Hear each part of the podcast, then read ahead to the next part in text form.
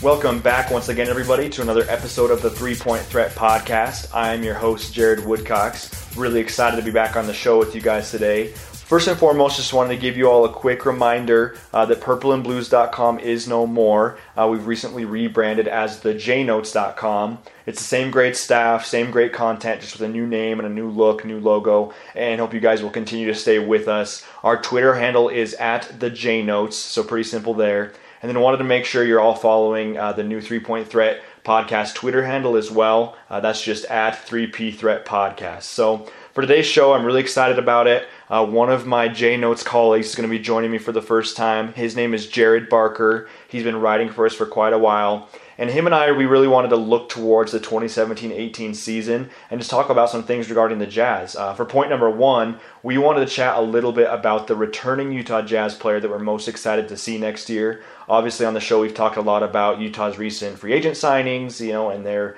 and their uh, recent draft picks and things like that. But they have a lot of great players coming back too, so we want to talk about the one of those that we're most excited to see. Uh, for point two, really wanted to dive into kind of the best and worst case scenarios for the Utah Jazz. If everything goes well and they really reach their potential, want to talk about what their ceiling is next year.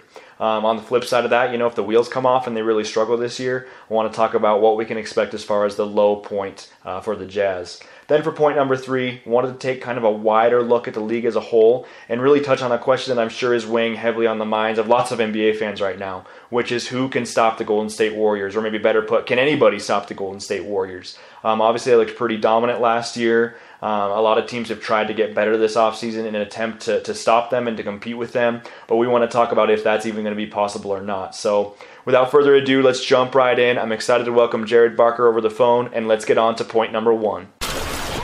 Point one. All right, so jumping into point number one here. First and foremost, I want to welcome uh, my colleague from the jnotes.com to the show, uh, Jared Barker. Glad to have you. How are you today? Oh, pretty good. How about yourself? Good, good. Excited to have you on the show. Yeah, good to be here, man. Yeah, we have two Jareds, though. Hopefully that doesn't confuse our listeners. So we'll have to have to keep track of each other, right? yeah, you got it, J Dub. All right. So the first thing I want to talk about, Jared is, you know, especially with Gordon Hayward leaving, you know, other members of the Jazz core are going to have to step up next year. And out of the players that are returning, I know we've talked a lot about the new guys on the Jazz team, but out of the guys who are returning from last year, who are you most excited to see next year? Well, I mean, anybody who knows me knows that I've got a huge man crush on Rudy Gobert. Okay. But, you know, having said that, I have to say that I am probably more excited to see Derrick Favors and try to see him round out a return to form of the Derrick Favors that we saw in, uh, you know, 15, 16 versus the Derrick Favors we saw in 16, 17. Because I, I think those injuries really hampered him. And if you look at it, you look at the the fact that Hayward's gone. You've got a couple more touches coming to the other guys. You know that means more shot attempts for the other guys. Derrick Favors, higher usage I don't think it's beyond the realm of possibility to see him as a 20 and 10 guy. I mean, I really don't. With what we saw, you know, from him in like uh, 14, 15, and and 16, 17, he was averaging 16 points a game and like eight boards or something. Yeah, I agree. So, yeah, for two years in a row, you know, he was right there at 16 and eight. So with Hayward gone, like yeah, we said, was, it wouldn't be unreasonable to see him go 20 10. Consistency. Yep. And if we saw a few more of those explosive, like 30 pointish games from him, it's really not outside the realm of possibility. Yeah, I so, agree. I'm excited to see him and see his shooting come back because you could tell when he was injured it was it was affecting his shot. So I don't know if he's going to hit 20 points per game this year. I mean, I'd like to see somewhere around 17, 18, but I, I think he has real potential to be, you know, that exciting favorocious yeah. to coin from that phrase from uh, Dan Clayton over at uh, Salt City Hoops. Yeah, he, has got that potential. Yeah, you know, I, I, think he took a lot of flack last year for obviously the injuries, and I mean, he even said himself that he was playing on one leg for most of the year. Um, from there, he's been mentioning a lot of trade rumors and things like that. But to your point, Jared, I mean, he said that he was a 16 and 8 guy for two straight years, and really last year was the first year where he kind of took a step backwards. And I think he's going to come out this year with a chip on his shoulder. He's going to want to play extremely well. He's in a contract year, has a lot to prove, and especially with um, with Hayward gone, I think Favors is, is going to look to be the man. And um, it's kind of funny because he was the guy I had pinned as the one I'm most excited to see next year too. So so that that's awesome. Uh, I will say that a close second for me is is Dante Exum.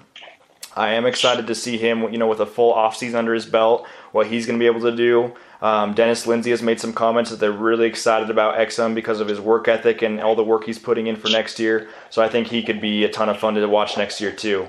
Yeah, that DMX combo off the bench, that one-two punch should be really fun to see if they can really get some transition buckets, run the floor, um, you know, maybe push the pace a little bit off the bench there. Yeah. I'd really like to. Uh, yeah, I'm excited to see what they can do.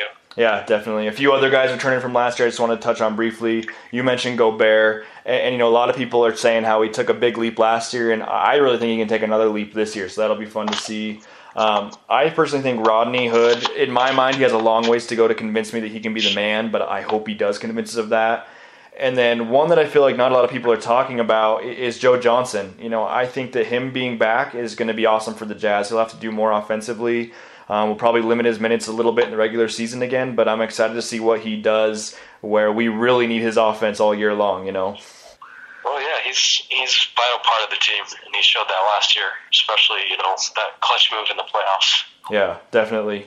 So the next question I wanted to ask you, kind of tying into all this. So we both agreed that Favors is the guy we're kind of most excited to see next year. That's a Jazz returner, um, and this could this, this could be the same answer to this question. It could be Favors again. But I wanted to ask you, who do you think has to step up the most uh, for the Jazz to be successful next year? I'm not so sure I'd go Favors again. Um, in this in this instance, I would probably say Rodney because he is kind of filling that uh, pick and roll void that that Hayward left, he's he's filling a lot of that ball handling role. I mean, obviously, you know, we've got Rubio in the mix and whatnot too. Yeah. And I'm, I'm really excited to see you know Dante learn from Rubio because he was he's, he was was talking already during the off season that he could use some help kind of with the with with his passing to improve his passing because we've seen flashes but we really haven't seen the consistency from Dante. Mm-hmm. So I mean that's exciting too to see how Dante learns from from Rubio and how he develops that way. Uh, but yeah, I'd have to say Hood because he's taking on a bigger offensive load. If he ups his points per game to 15, that would be helpful for sure. Helps fill that void that was left by the aforementioned uh, player that we don't recognize anymore. Yeah, he who must not be named anymore, right? Yeah. yeah. I can't believe I said his name earlier. I should be kicked off the show. Um, yeah, no, he's the he's the Voldemort of Utah. there you go. Uh, but yeah, Jared, it's kind of funny. I had the exact same thing. You know, Favors is the guy I'm most excited about, but Hood is the one that I think we need to have step up. Um, it kind of interesting. I think it's neck and neck between those two, and I don't know if you saw the recent piece um, from our J Notes colleague uh, John Kiefer, but he really talked about those two were the ones that needed to step up the most, and I agreed. Um, I think Rodney more than anything, he's got to be the scorer, he's got to be the playmaker, the shot creator. We need him to be consistent. I mean, and like you said, you hit the nail on the head. He has to replace the scoring that that we're going to miss this year. Um, I think Rodney too is going to want to prove himself. I mean, he's going to hit restricted free agency at the end of this year, and so he's going to have a lot to play for as well. And the Jazz need him to play well. There's no doubt about it. Yeah, it's good to know that these guys are all hungry. Like they're not taking this lying down. They they're seeing the disrespect that oh, you know, Hayward's gone. They're just going to be a pushover. They're seeing that, Yeah, and you know they're feeding off of it. And I feel like you know this group maybe is even more passionate than last year's group. yeah, I would agree. Because we had Donovan Mitchell, who every time in summer league he, he felt slighted. You could tell and you could see it. And I, there was one writer that said something about like I think he like left him off one of the rankings. Yep. And he was like staring him down after every play. Yep. He's he's taking a page out of Rudy Gobert's book. Yeah, this. I mean, this is gonna. To me, it's it's gonna be incredible. It's something to be excited about. I mean, yeah, we had a disappointment this year, but you know, the future is still bright. That's. I guess that's our tagline. You know, down forever as Jazz fans. Seriously. Um, you know, I would add too that I think Jazz fans that have followed the team closely all last year and into the playoffs, we understand, you know, just how much talent is still on this team, but it feels like a lot of people that aren't that familiar with it forget that. And the thing I keep going back to, Jared, is that I mean, you look at the first round playoff series against the Clippers, and game one we lose Rudy Gobert and we still win.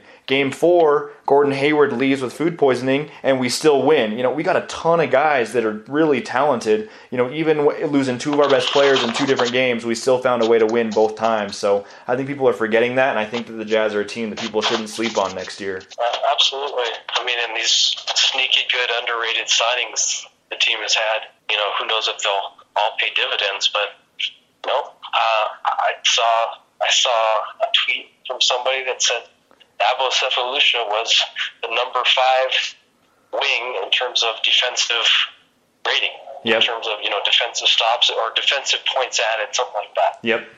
Um, points saved, I think. And so, I mean, yeah, we've got a lot of a lot of cool things to watch and look for for basketball junkies. Yep. Probably not quite that league pass team. We're not going to be very exciting. We're going to grind out games. Yeah but I think it's a style that jazz fans will love, so that there's that too. So that actually I feel like ties in really well to our, our next point. So let's jump in now to point number two, where we'll discuss the best and the worst case scenarios for the Jazz next season. Point two. Jared, wanted to ask you, you know, if everything goes right for the Jazz next year, what's their ceiling? And I guess what does everything going right entail? What do the Jazz have to do to reach that ceiling, and what is that ceiling? Well, you know, hope springs eternal. We're a championship team. No, I'm just kidding. Obviously, there you go. I don't really believe that. Um, I think the, the probably the best case scenario we can expect is like a, a six seed and basically a version of it's grit and grind 2.0. Yeah. That old Grizzlies team, you know, just that harasses the opponents defensively and just throws them out of sync and we end up getting some easy buckets because of it. Yeah, just kind of um, beats them up. I, yeah, I think that's probably the best case scenario for the team. Okay.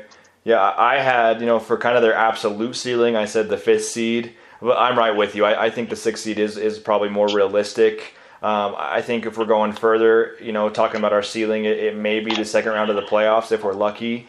Um, unfortunately, there though, I mean, it, it's more, more than likely another matchup against the Warriors, and, and, there's just I just don't see us having any chance against them this year. Obviously, um, I think the top four seeds in the West are, are pretty well set. I feel like it is going to be um, you know Golden State, either Houston or San Antonio in that two three, and then I do think OKC is going to be four. Maybe they have chemistry issues, maybe they have injury injury issues, what have you. Um, but from the fifth seed down, it gets really tricky to pick.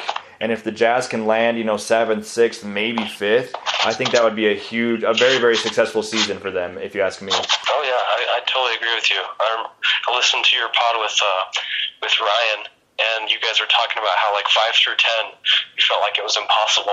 Yeah. he, had, he had Portland five, and you had Portland ten or something like that. Yeah, him and I had I had Portland five and Clippers ten, and he had uh, Clippers five and, and Blazers ten. So it's kind of funny. Yeah, it's just kind of like it seems like the the bottom of the playoff bracket, just like a pick 'em. It's yep. it's really tough. Yeah, and then I would say too that you know as far as getting down to the nitty gritty of what the Jazz have to do to reach that ceiling, be it the sixth seed, the fifth seed. Um, we've kind of touched on it a little bit, but obviously Hood and Favors need to step up in a big way. Um, I think Donovan Mitchell has to have a great season. I mean, obviously Jazz fans are really hyping him, and there's going to be some bumps along the way in his rookie season. But I think you know if he can even be you know 80% to 90% of what Jazz fans expect, that's going to be a big part of it. Uh, Gobert's got to get better. We got to get better at three point shooting, obviously. And then um, the one thing that I think we're really going to have to do to reach our ceiling is just have a better offense than people think. You kind of touched on it, Jared, that we got to have we got to get steals. We got to beat people up that way to get some easy baskets in transition, and that's what's going to help us really reach that ceiling. Um, on the flip side of this, what do you think is the worst case scenario for the Jazz next year, Jared? Um, I think our worst case scenario is we one of our guys gets hurt if Rudy goes down, we're probably looking at a 35 win season. Yeah. Uh, maybe, you know, could be a 30 win season. Uh, at the same time, you know, I had this scenario run through my mind not long ago. I thought, well, you know, if that happens, we still on our pick. You know, is this basically a setup? Like when the Admiral went down. yeah, become the next Spurs 2.0. Tim Duncan. So, yeah. so yeah, we need we need that to happen or something. Yeah. Um, yeah, if if Rudy gets hurt or if Favors is is limited again this year, uh, this is going to be a really rough season. Yeah, I agree. I mean, they got to be healthy. Um, assuming they do stay healthy, uh, you said hope springs eternal. I'm going to go with that route. Uh, if they stay healthy, I think the worst case scenario from there, simply put, is that they miss the playoffs. Uh, we know that could be a possibility this year. We hope not. Um, but even in like a worst case scenario type thing where you know someone gets hurt or, or they, they have some struggles i still think this is going to be a very competitive team. It's not going to be like the rebuild years where we were just getting beat up night in and night out. Um, as long as we stay somewhat healthy i think i would be surprised to see us win less than like 35 games. I think we'll still be above that even in a worst case scenario. And if we're healthy that's kind of my thoughts there. Yeah, yeah. Uh, I guess that's true. If is if we're competitive and we just barely missed out on the playoffs, that probably is the worst case scenario because it's it's worse in the fact that the pick is worse, but also, um, you know, you just barely missed the playoffs. You missed out on the playoffs revenue, the playoff experience. yeah I mean, it's yeah, it kind of stings to be at that 14 spot basically in the lottery. Yeah, yeah, and and not just the you know the bad pick and the missing the experience, but it's just it's just such a killjoy on the season because even if you're the eighth seed, I mean, it's still something for fans to get excited about. You're still stoked to go in there and play those games, and just to barely miss, I just feel like it's so hard. You'd almost rather, like you say, finish like 12th or 13th than finish ninth. Finishing ninth can be so discouraging sometimes. Yeah, absolutely. I mean, we saw what what a return to the playoffs did this year to invigorate the fan base. Yep.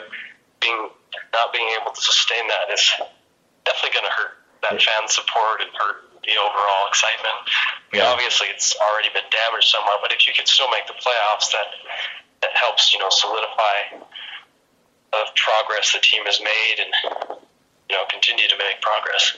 Yeah, and, you know, we, we kind of talked about in point one that the players seem really hungry this year. You know, I think they're they're very anxious too to prove that they can win without Hayward. And so I think we're going to see a team that has a chip on their shoulder, that's excited, and they're they're going to do everything they can to not have to settle for missing the playoffs. So I feel confident and excited about that piece of it. Yeah, they're gonna, they're going to fight.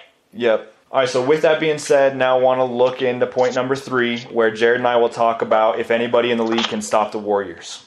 Point three. All right, so for our third and final point, uh, Jared and I wanted to kind of look at the league as a whole, kind of take a wider look, and really talk about if there's anybody in the league right now that we think can stop the Warriors. Obviously, a lot of teams have aimed to get better this offseason. Um, they've tried to become bigger threats, if they can even be called that. But, you know, simply put, Jared, I want to ask you is there anybody that can threaten the Warriors next year? What do you think? Uh, well, I definitely don't think it's the Spurs because I think they took a huge step back not re-signing Jonathan Simmons and giving that massive contract to Paul Pau Gasol. Okay. I mean, for what he is. Um, I think that the Rockets probably have the best shot. I mean, we're, we're going to have to see what they look like um, offensively and how they mesh with Chris Paul and James Harden being such high usage guys. I mean, does anybody else even see the ball? Yeah, seriously. besides those two. Um, but I think the Rockets they, they made some um, some underrated signings like PJ Tucker. I think will really help complement them. Yeah. Gives them a, a really good defender to help try to slow Steph Curry. I mean, obviously that's a, it's a tall order. I mean, they they still don't. I mean, obviously, I don't know if anybody in the league can really guard Durant very well. Yeah. But I don't know that, that Clint Capela is a good matchup. So it's it's going to be really hard. They're going to have to score like crazy. Yeah, I agree. I think the Rockets, I don't know, I'm a little hesitant on them just because I don't know how Chris Paul and James Harden are going to coexist. Um, and with that, I mean, we'll see how they do together, but individually, you know, Chris Paul with the Clippers and James Harden with the Rockets, neither of them have really given the Warriors much of a tough time. So that's going to be interesting to see. Um, you touched on the Spurs, and the one thing with the Spurs is that I wish that we could have seen how they would have done in the Western Conference Finals if Kawhi Leonard had stayed healthy. I think we'd have a better measuring stick of where they're at. Now we'll just kind of never know. But I hope they can still compete. I do like the Rudy Gay signing, but I agree that they overpaid on Gasol, and that could be an issue. Yeah, that's that's an underrated signing. The Rudy Gay signing is underrated. Uh, but yeah, the Gasol thing, I I don't think they could keep him on the floor against the Warriors. Yeah. It's- Yeah, I think that people look at Pau Gasol, uh, his how he opted out of his contract, and then the Spurs went on and still resigned him to a pretty hefty contract. I thought they would make more of a splash this offseason, and they didn't, so that was kind of interesting. Um, the other teams that I think you can't count out, obviously the Cavs, as long as LeBron James is on there, they're going to be able to at least challenge the Warriors. It'll be interesting to see what Cleveland looks like once all this Kyrie Irving aftermath is settled, if they get anybody in return or what happens there.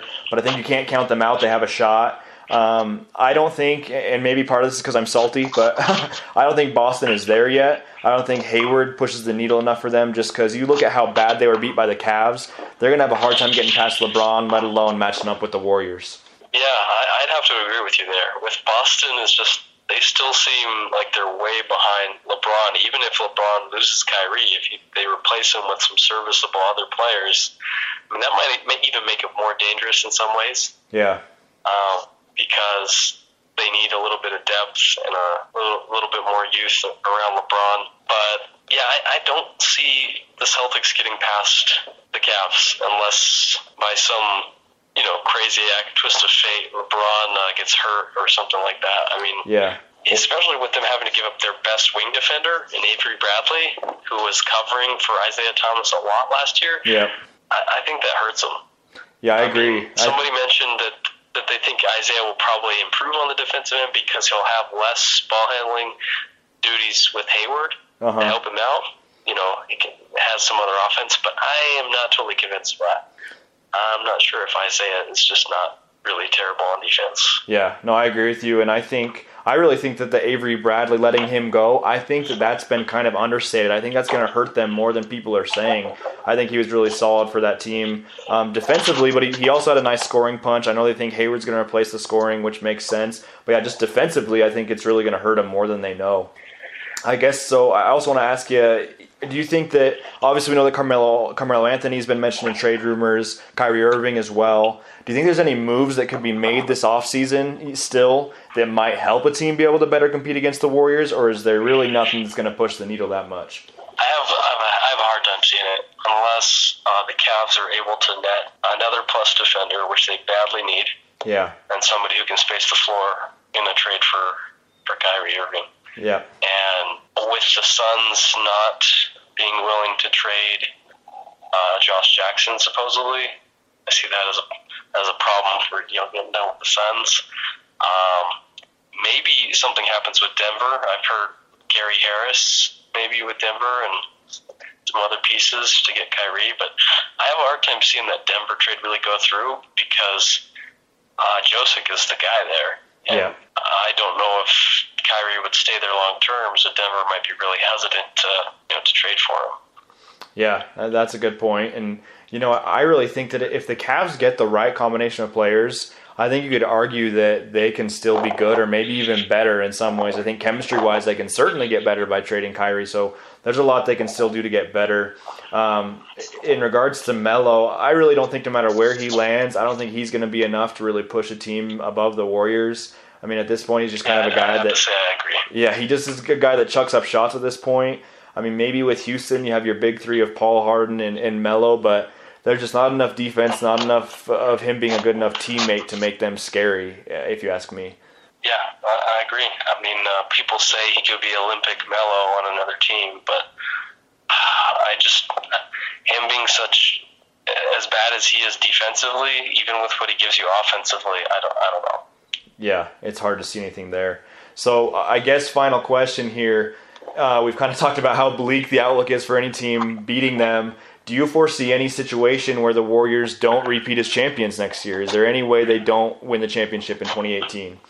Uh, well, other than an injury, um, I, I would think it would probably be just another crazy, incredible performance by LeBron in the finals, and depending on what happens with Kyrie, um, if he's traded or not, it would it would have to be. I think it would have to be the Cavs.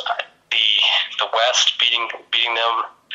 I don't know unless we we see the Spurs versus Warriors and we and we see Kawhi just go ballistic on them. Yeah. And not see Zaza Pachulia, you know, hurt hurt Kawhi's ankle. Yeah. Then.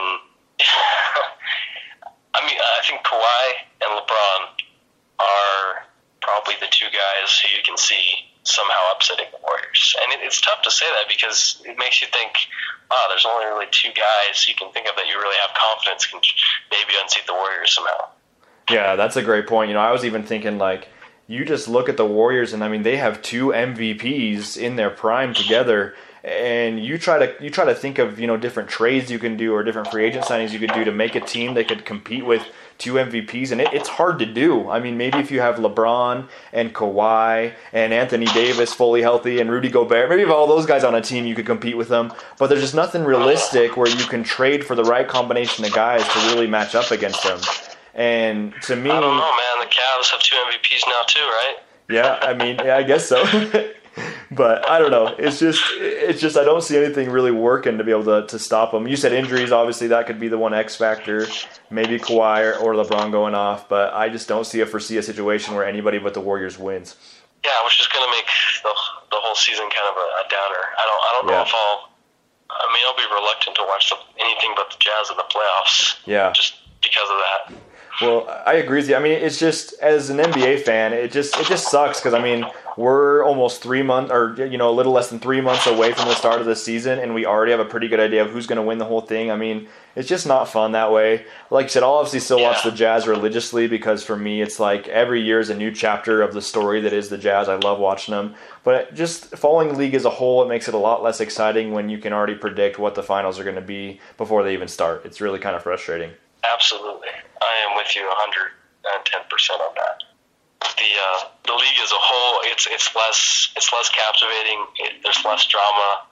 Uh, there's less intrigue. I mean, when the story is basically already written, and you feel like you're re- you're reading something from a script, you know, they're just they're just acting out a play that's already predetermined to, to end a certain way. It's yeah, Yeah. it's just not fun. takes the fun out of it exactly you know hopefully i was reading a really good article today on ksl about how you know dennis lindsay's been really really clever with his signings where we're going to have a ton of money available um, you know in the summer of 18 the summer of 19 and as much as we hate to say this i think the jazz and a lot of other teams are kind of biding their time for when the warriors fade. And then luckily i think the jazz are in a great spot where in, in next next off season or in this off season of 2019 they can really strike and make some big moves. So i think jazz fans should definitely tune in this year be excited about what the team's going to do but more than anything just see how it's going to progress towards the future and what we're going to become. I think there's a lot of exciting things ahead. Yeah, and I think uh, I think based on you know, uh, obviously to your point on, on the exciting possibility there, they just they re-signed uh, Justin Zanik, who was the assistant GM who we know went to Milwaukee yep and was basically the GM and waiting until that rug got pulled out from under him. I mean, that's that guy is uh, you know he was a, he was a player for us before he he really helped make things happen and yeah we could definitely see some uh, we might even see a splash move. I mean heaven forbid from the Jazz a splash move Seriously. you know, for a star or something. yeah It's been a while. Yeah, it'd be great though. I mean, I, I really think they're they're trending that way. They want to make some noise. They want to make something happen. So I think we have that to look forward to in the in the near future. So good things ahead, even if we kind of know how this year's going to turn out. I guess I'd say. So anyway, I think that's going to wrap it up. Uh, Jared, thanks a ton for joining the show. Happy to have you on. I hope we can do it again sometime. Yeah, absolutely. Uh, good, good being on with you. Awesome. And to all the listeners out there, make sure you give Jared a follow on Twitter. Um, his Twitter handle is just at go the distance 49. Uh, make sure you're following me as well. Mine is just at Jared Woodcox. And until next time, everybody, we'll look forward to, to hearing from you next show.